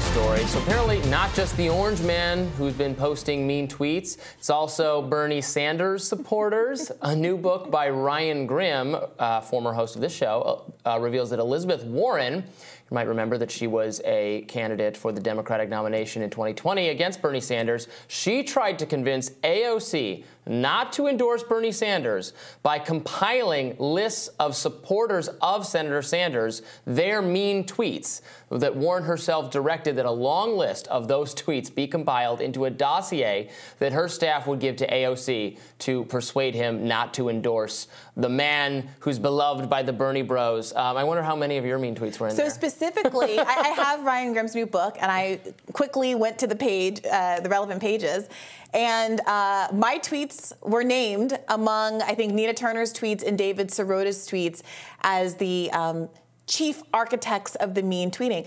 I stand by all my tweets, Robby. I have not deleted these tweets. You can go back and look for yourself. But I think that what we all now know from living on the internet is what people characterize as often as mean tweets are truthful criticisms of folks' own policies. And remember, this is at a time, this was, okay, so this is uh, probably around the summer of 2019 because that's AOC endorsed, finally sided with uh, Bernie after the heart attack in uh, October. So it would have had to have been sometime before then when this lobbying was being done. And if you reflect back, this was a time at which Elizabeth Warren was dominating in the polls. So the best she did during that primary race was right. during the summer. She in was the national out, polls. Uh, yeah. yeah. in the in the primary polls. yeah. yeah.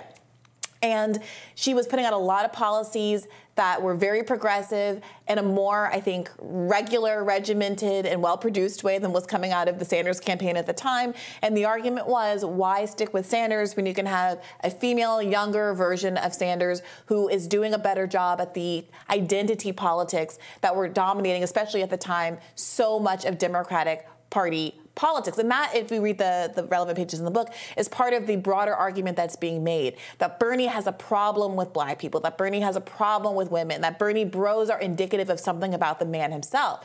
And we saw this morph. The apotheosis of this argument came out months later during the debates, where, if you recall, Elizabeth Warren made this charge shortly before one of the debates that Bernie had told her in a private conversation that women couldn't be president, that a woman couldn't win the election. And what happened at the debate was instead of interrogating both Warren and Sanders about whether or not this was a, factual reality, whether it was true that Bernie Sanders, who's been a long supporter, obviously, of women in electoral politics, actually said this. This is how the moderator, Abby Martin, phrased the question. She said to Senator Warren, CNN reported yesterday, and Senator Sanders and um, Abby uh, Phillips, right? Sorry, Abby Phillips. What did I just say? Abby Martin. Oh, sorry, not Abby Martin. Yeah. Very different person. Um, Abby Phillips. She asked uh, Elizabeth Warren. Um, uh, she asked Bernie Sanders rather, why did you say that? So she she framed uh, Elizabeth Warren's argument and said, why did you say that? Not, did you say that, but why did you say that? Bernie Sanders obviously answered, I didn't say that. Then she turns to Elizabeth Warren and said, when he said that to yeah. you, what did you think? So, completely assuming the premise that, of course, it happened, there was a big outrage. So, that's the kind of behavior Elizabeth Warren has been engaging in at the same time that she's accusing Bernie Sanders surrogates of tweeting too meanly. Um, that was a good example of a phenomenon that I noticed in really anyone paying remotely attention to the media coverage during Warren Mania would have noticed is that she was the recipient of the most favorable media coverage, yeah. perhaps of any candidate in, in a primary sense ever. She was the choice of media figures, of journalists, of political reporters wildly in favor of Warren, wildly biased in favor of Warren, which is why you saw so many stories attempting to delegitimize Bernie Sanders as her main rival by saying that, really by by tarring, by guilt by association with um, supposedly um, vehement, vigorous, angry tweeting type people. Um, it never made any sense. It was never well founded. Of course, there were Bernie Sanders supporters who were very vocal and, and sending aggressive tweets. I'm sure you were one of them. Uh, there, let, me finish, let, me finish, let me finish. Okay, fine. All right. There were also that was also the case for supporters of Elizabeth Warren and supporters of every other candidate. Um, there are every there, there, was no difference. There just wasn't. A, it was never proven that there was a difference in the tone from one group of supporters to the other. Certainly, some engage in harassment or whatever, but it was not specific at all to Bernie Sanders. That's at least what I observed. And and trying to say that there's something uniquely wrong with this candidate's supporters, and that and also then that this has something to do with the candidate was just totally unfounded, and it was the media's favorite story for months. Yeah, in fact, the LA Times finally, too late, but better late than never, did a deep dive into the kind of toxic fandoms of various candidates and found that the K Hive, did a K Hive expose mm. for those of you who are blessedly not as online, that's Kamala Harris supporters, were the most vicious by a mile, and yet they got absolutely no attention, even though some of the ringleaders in real life uh, met up with Kamala Harris's husband took pictures together. Kamala and her husband would tweet happy birthday to some people who had said some really vicious things about special needs kids and sexual assault and like actually horrible things, not political statements, just horrible statements. I, I suggest everybody go and read that LA Times expose. It was really interesting. But one of the, the, the uh, more, I don't know, maybe perhaps surprising aspects of what comes out in this section of the book is that apparently AOC on some level had bought into some aspect of this narrative. Ryan Grim writes, uh, Ocasio Cortez was worried about the toxicity too. Bernie supporters have been very, very damaging to him. This is a quote from AOC. Bernie supporters have been very, very damaging to him, and it's really frustrating to see and experience. They don't realize how influential they are. It's frustrating to feel like they are hurting him, she said at the time. I feel like Warren is scooping up LGBT, LGBT progressives, women, and progressives of color because of how they isolate, and it makes agreeing with Sanders ideologically difficult. So it feels like they're forcing an unnecessary choice between class analysis and race analysis again uh, through through their behavior, not so much policy, and it creates issues.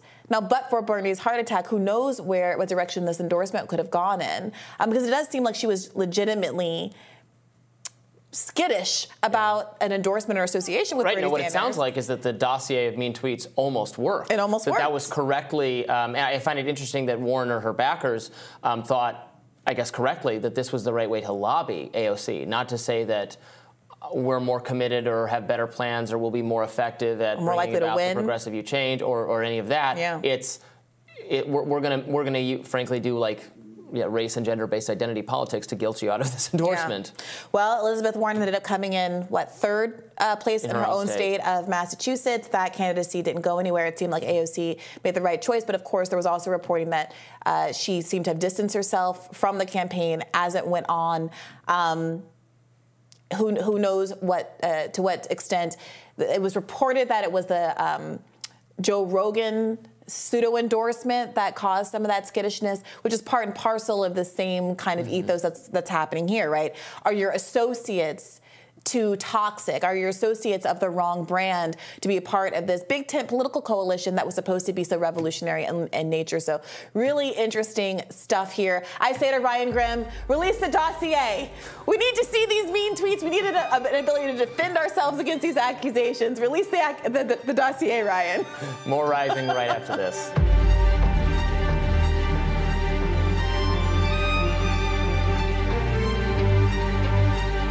Harvard graduate student wearing a keffiyeh, a scarf that is uh, of Palestinian origin, says they were chased down and harassed on campus by the wife of Harvard Kennedy School professor and former Obama administration advisor Jason Furman. Let's take a look at this viral video. Between you and people who wanted to murder you. Hi, camera. Thank you for walking through neighborhoods and making families feel unsafe with your with your terrorist scarf. Palestine Palestinians felt pretty unsafe when Israelis occupied their country, you know. I'm glad you're so proud of, of, of the slaughtering of civilians. I'm not. If you couldn't hear, she said, uh, Thank you for walking through my neighborhood and making me feel unsafe with your terrorist scarf. Glenn Greenwald weighed in on the whole mess, tweeting, if a Jewish student at Harvard wearing religious garb had been insulted and assaulted this way by the wife of a Harvard professor and former Obama official, it'd not only be national news, but both parties would convene congressional hearings about it. Who is unsafe in the U.S.? Now, this is the second time um, in less than a month that a former Obama official uh, has been caught engaging in behavior that many people are characterizing as uh, untoward. I don't want to project my, my characterization onto it. But ex Obama advisor Stuart Seldowitz uh, very famously was caught by a halal cart vendor in New York on several different occasions, different times a day, different outfits on different occasions, uh, engaging in Islamophobic rants at uh, this halal cart vendor. I think we have a little bit of that footage as well as a reminder. That, see, that just shows how ignorant you are. Because, you know, Muhammad was a rapist. Says in the in the Hadith, in, Oh, your, Muhammad. in your holy book. Oh Muhammad. What? Oh Muhammad. Muhammad, your your prophet. You know who he is. My prophet? Yeah. He was a rapist. He raped Aisha. Does it say that in the Hadith or not? You know that? I just speak English. What? No English. You don't speak English? What do you speak? What do you speak? You speak Arabic? The language of the Quran? The Holy Quran? That some some people use as a toilet? what do you think of that? People who use the, the Quran as a toilet? Does it bother you? Does it bother you? Tell me the truth. I just speak English. You don't speak English? Ah, that's too bad. That's why you're selling food in a, in a food cart. Because you're, you're ignorant. But you should learn English. It, it'll help you. Now, Stuart Seldowitz, he served as Deputy Director of the U.S. State Department's Office of Israel and Palestinian Affairs.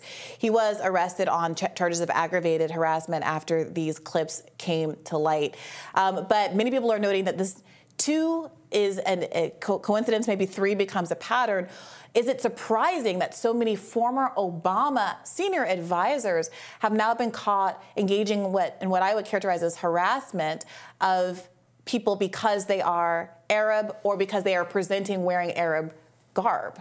In the case of the guy at the um, at the the food cart, um, yeah, that's a pretty long clip where he clearly says uh, a lot of harassing things, and as you noted, the police have taken action. So that seems to be working itself out in a way that makes sense. As for the, the, the main reason we're talking about this, the, the clip of the, uh, the Harvard professor's wife, look, I'm just going to say I am very reluctant to take, to judge, to, to evaluate, and make any strong view on a, a 16 second clip. Um, obviously, you shouldn't say what we heard on that clip about um, some, no one should be targeted or harassed or delegitimized for, for the garb they're wearing, for wearing uh, a Palestinian scarf. And if it is as it appears, that was a bad action. I don't know what preceded that clip. I don't know what came after it. I'm very, especially after the whole Covington kids uh, debacle from years ago, I would, I would just be, I would be not willing at this point to give much of more of a, of a opinion on it. It's not. I don't know. I don't know what happened up to there. I don't know. And you know, like people behave badly um, in public. They embarrass themselves. Um, you know, the kind of Karen speak to the manager type thing. You know, we get now that we have cameras everywhere. We, you know, we see people get into fights over parking spaces and getting cutting in front of me in the line in the grocery store. And um, you know what? It's it's nasty and it's ugly and but I don't know that you know, sicking the entire world to condemn and destroy over it is always necessarily a good idea. I would like to see. I mean, I, I, I would wonder what led up to this. Well, uh, I take your point, but I think there's also a lot you can analyze that's said by the woman. She articulates, uh, uh, Eve Gerber, she articulates her own frustration in the context of the video. Mm-hmm. So we're not just interpreting kind of a stare off the way we did, were with the Covington video. She specifically says, You made me feel unsafe by walking down the street wearing your terrorist scarf. So there's many components to that. One, the idea that the presence of another human being, she doesn't accuse her of protesting her house, of shouting at her, of menacing her. She says, walking down my street wearing clothing that I identify with terrorism is making me unsafe. So the second part of that is obviously calling a scarf that is emblematic of the Palestinian freedom struggle and has no ties to terrorism. Um, a terrorist scarf. It is that kind of conflating of what it means to be Arab or Muslim with what it means to be a terrorist that I think is pretty foundationally a, a sort of a, a, a, bigotry, and it's hard to really get around that. And I think the third piece of this, which has frustrated so many people like Glenn Greenwald, is how quickly the kind of safetyism that so many people on the right, not that she's on the right, she again, um, her husband was an Obama advisor, but so many people on the right criticize at college campuses the idea that the presence of certain kinds of words or language for violence is now being really deployed to make the case that Jewish students or, or, Jewish faculty members or wives of faculty members apparently feel unsafe because of the mere presence of um, Arab students. We don't actually know the the nationality of the woman walking down the street. She she might not even have been Arab or Muslim at all. She could have just been wearing the kiffiyeh, which was being characterized as this woman as a threat in and of itself. And I think the concern is is this emblematic of what's going on on campuses where we are having congressional hearings to talk about the safety of Jewish students. We are having um, vigils with congressmen uh, coming to. Uh, commemorate the deaths of one side of this, but not the other side of the horrible tragedies that have been unfolding in Israel and Gaza. And where we have had resolutions passed in the House to conflate anti Zionism with anti Semitism, and a resolution passed to censure Rashida Tlaib at the same time that we have had three Palestinian American college students shot, one of whom is paralyzed uh, completely from the waist down, and much, much less attention to that kind of violence or the harassment that this uh, young student uh, faced here on the street. Yeah, just walking down the street is, does not make people I mean, it doesn't matter if you feel unsafe. People have the right to walk down the street. So I too have despaired of the trend of, uh, of safetyism being used uh, to delegitimize um, free speech. Obviously, we have a long um, history of that. Surveys of college students saying, "Well, if I feel unsafe, then free speech no longer applies." Well, if it's hate, I support free speech, but if it's hate speech, then you know that could make someone feel targeted, and you know that going down the list of of gender reasons and sexuality reasons and race reasons. Um, this is a manifestation of that. But like I said, I don't know. It's a short clip. So there was a little bit of um, the the, stu- the, young woman in the clip chose to remain anonymous. Um, but this is the testimony again. We'll see if Gerber has anything to say about this. Of course, we'll follow up if she pushes back in any way. Um, she deserves to be heard as well. But the additional context was th- as follows. Um, she's, the young woman says Gerber was driving when she saw her walking by in a kiffiyeh, got out of her car to follow her. The student felt compelled to share the video uh, after the horrific shooting of three Palestinian students um, in Burlington, Vermont. So apparently she was driving. It wasn't even that she was walking by her house, that the student was walking by her house or in her neighborhood. She was driving by and got out and decided to, to walk, chase um, behind uh, the Palestinian students. So do stick around for more Rising after this, and we'll be back with more updates on this story as they emerge.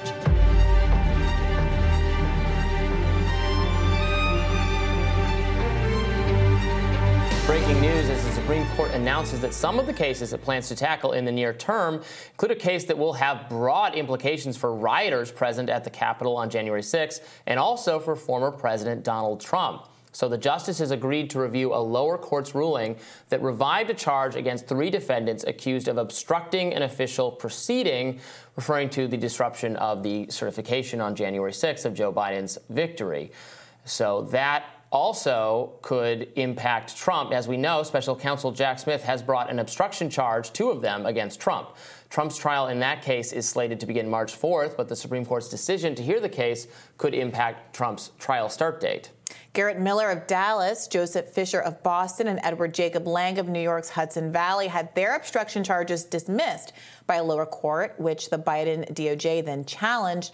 The Supreme Court is expected to hear the case in the next few months. So this is very significant, um, deciding whether this uh, law against obstructing an official proceeding was correctly applied to many of the January 6 defendants. Uh, there are three specifically have brought this uh, legal action, but I, I, think this this law has been applied to um, uh, ton, lots and lots of people, way beyond the, the three.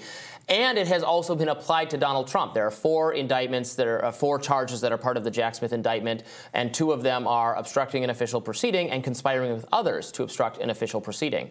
So if the Supreme Court rules that you know what the, what the what the January 6th people did. Uh, it, you know, might it might be it might violate other things. They might have um, engaged in assault or vandalism, but it, but their conduct it was not obstructing an official proceeding, um, then part then some of those charges could be thrown out, and then you'd have to consider can you bring that an obstruction case against Donald Trump? Who didn't even, who obviously Trump, Trump didn't barge into the Capitol. He didn't smash the windows, go in, and physically prevent the proceeding. So I would think the case against him might be even weaker. Well, it's important that the um, the law that is being applied here doesn't require the physical um, interruption of a proceeding. So this was a law that was written in the wake of the Enron scandal. The Washington support uh, Washington Post support, uh, reported just a few minutes ago. So it's the Corporate Fraud Accountability Act of 2002, and it holds that anyone who quote corruptly alters, destroys, mutilates, or conceals a record, document, or other object, or attempts to do so with the intent to impair the object's integrity or availability for use in official proceeding is guilty. That's the phys- physical aspect. Or two, otherwise obstructs, influences, or impedes any official proceeding or attempts to do so, either can be punished. And so it's the otherwise word that's been in contention with um, uh, the lower court uh, being split on this issue. Uh, the majority deciding that the otherwise would apply to these more vague kinds of actions. But one judge, uh, Carl J. Nichols, ruled that otherwise could only refer to other kinds of document tampering, like specific kinds of do- document tampering, perhaps in a digital mm-hmm. form or something like that. So the majority opinion uh, wrote that the Nichols ruling um, was a cramped document focused interpretation that ignored the plain meaning of the words in the statute. Uh, and this is the central issue that the Supreme Court will be taking up. Now, it's also really important to note that when this news first broke, I think that there was a, a presumption that the immunity question, whether or not Donald Trump has presidential immunity question, which Jack Smith is also trying to expedite, is what's being decided here. Not, that has not been taken totally up different. yet, and that's the one that people feel might have a much more significant effect yeah. on whether Trump will be found guilty of these more substantive crimes. Yeah, I mean, so we're still waiting aff- on that. Yes, this will affect the prosecution of Trump, though. If it can, yes. I mean, it affects yeah. it either way because either then those charges are legitimate or they might be significantly imperiled. Um, I don't know h- how this uh, works. Maybe you, you certainly know more about this than I do. With your Harvard Law degree, um, could Jack Smith just you know, drop those charges and then proceed with the with the others. Well, there's no reason to do so prematurely. We'll see what the court right, says. Right. No, I mean in the wake of if the if a oh court yes, yeah. that's that's why you. Overcharge. That's why you overcharge. exactly. Yeah. Exactly. So again, you know, I, I, don't know that this is going mm-hmm. to be mm-hmm. devastating one way or the other. I think it will definitely be read as a victory and a vindication of Donald Trump if these are thrown out. And not to mention, this isn't just about Donald Trump. no, the, the more significant outcome would be on on uh, people who were convicted on right. that basis. Right. Could get there. I mean, there are already people in prison who are in prison and, because and I, of that charge. I do feel like that. I mean, subjectively, is the weakest of the charges. If you want to accuse somebody of um, trespass, if you want to accuse yeah. somebody of vandalism, I think those are all pretty straightforward. Yeah. But the connection between anything that happened on 1 6 physically in the building actually having the effect of obstructing the certification of the election, I think that's a long shot. It's less of a long shot for Donald Trump because, again, his charges are related to the longstanding. Uh, the the, the mm-hmm. preceding fraud over the course of the previous weeks that mm-hmm. is being alleged. But for the, the January sure. 6 rioters, that seems thin. Yeah, and again, this law was really specifically looking at, as you said, post Enron, preventing um, corporate entities from yeah. shredding documents. FBI bangs in the thing. door, yeah, documents yeah, going to the shredder. That's what they were scene. trying to stop, which is totally, totally different from this situation. So we will have to see. Um, what the Supreme Court um, thinks about this, um, if this, if it applies also in this case. Yeah, absolutely. It'll be very interesting. More rising right after this.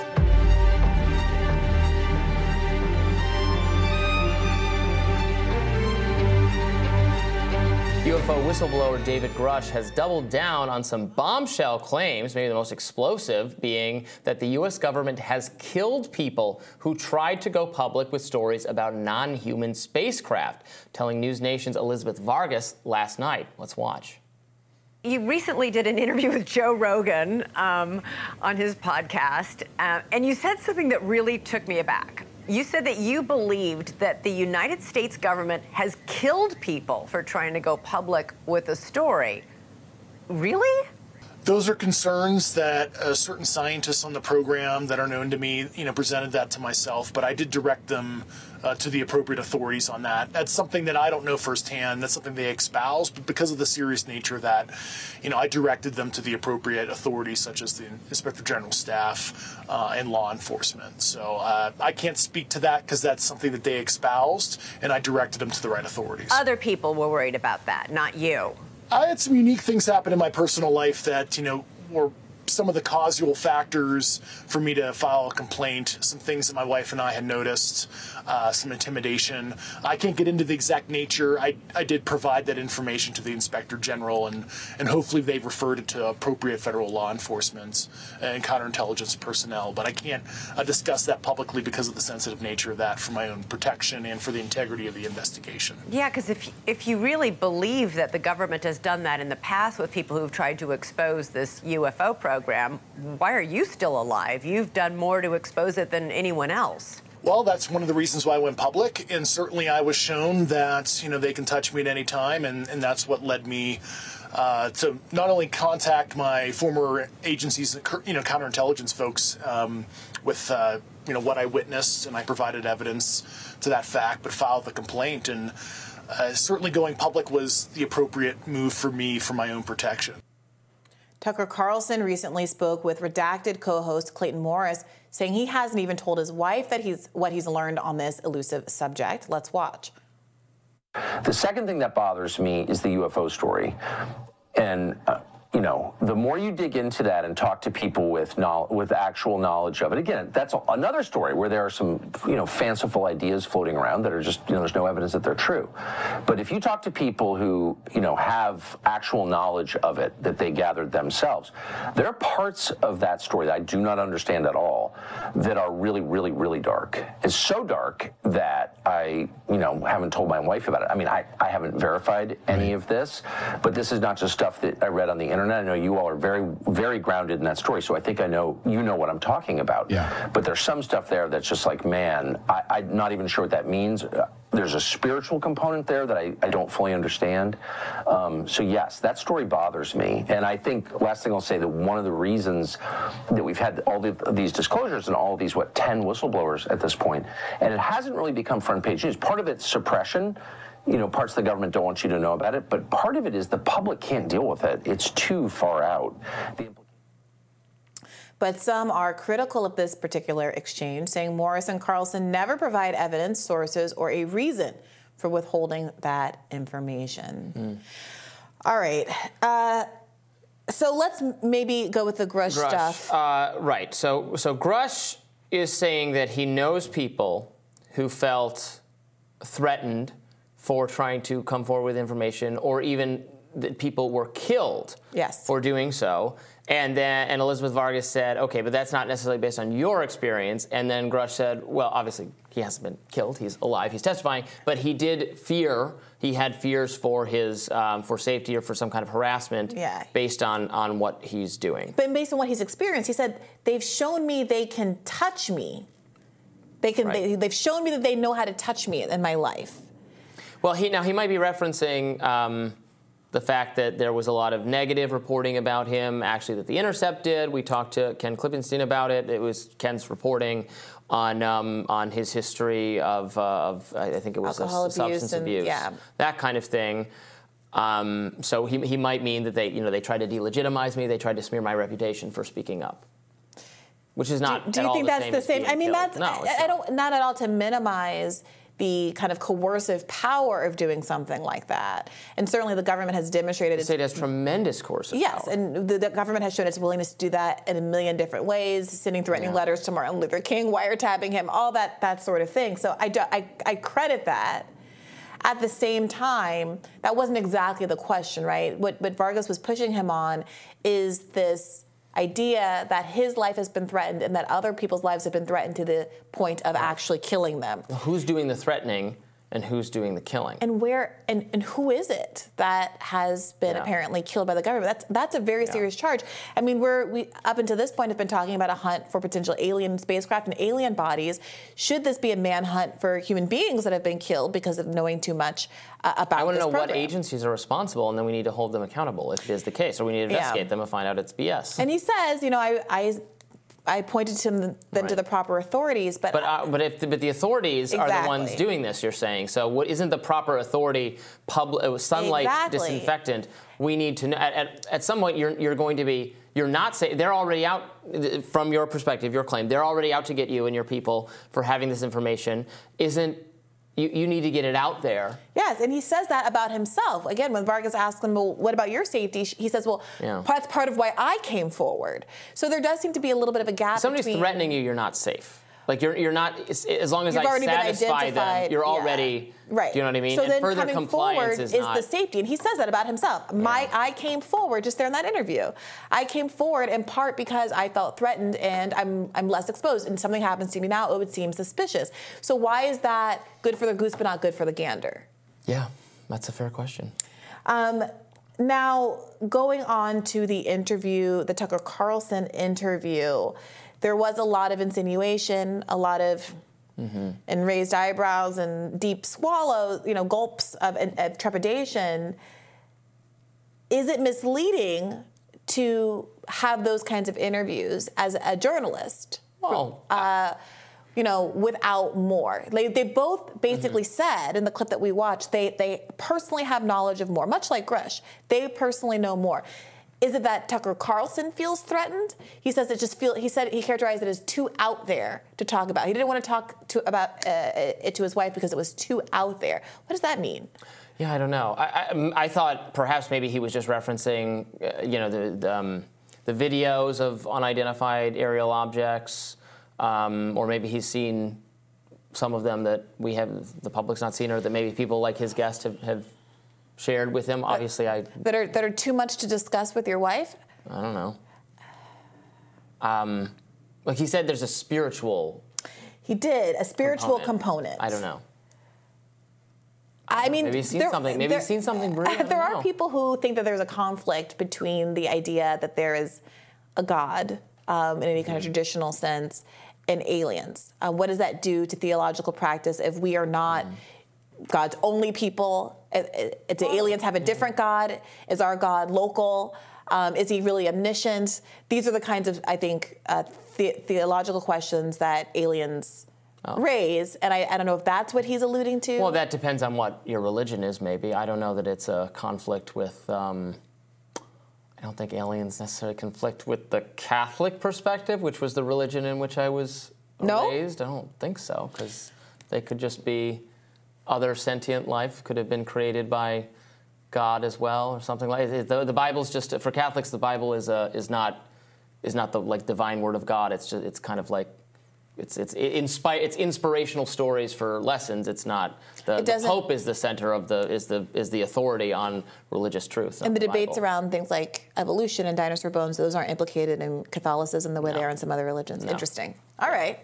Well, let us know what you think about this one. How are you reading that Tucker Carlson interview and some of the insinuations? And what do you think is really holding Grusch back? We want to know. And do you support my plan to just figure out where the facility is, where the, I'm going to do it? I'm going to do a January 6th on that facility that's hiding the alien crafts. We're gonna we're gonna march. We're gonna take back our country with strength. okay, Robby. Tomorrow on Rising, we'll have all the hottest takes on the most important news stories of the day. Be sure to like, share, and subscribe so you never miss any content. And for those of you who like to listen while you're on the go, we are now available anywhere you listen to podcasts. See you later. Bye bye.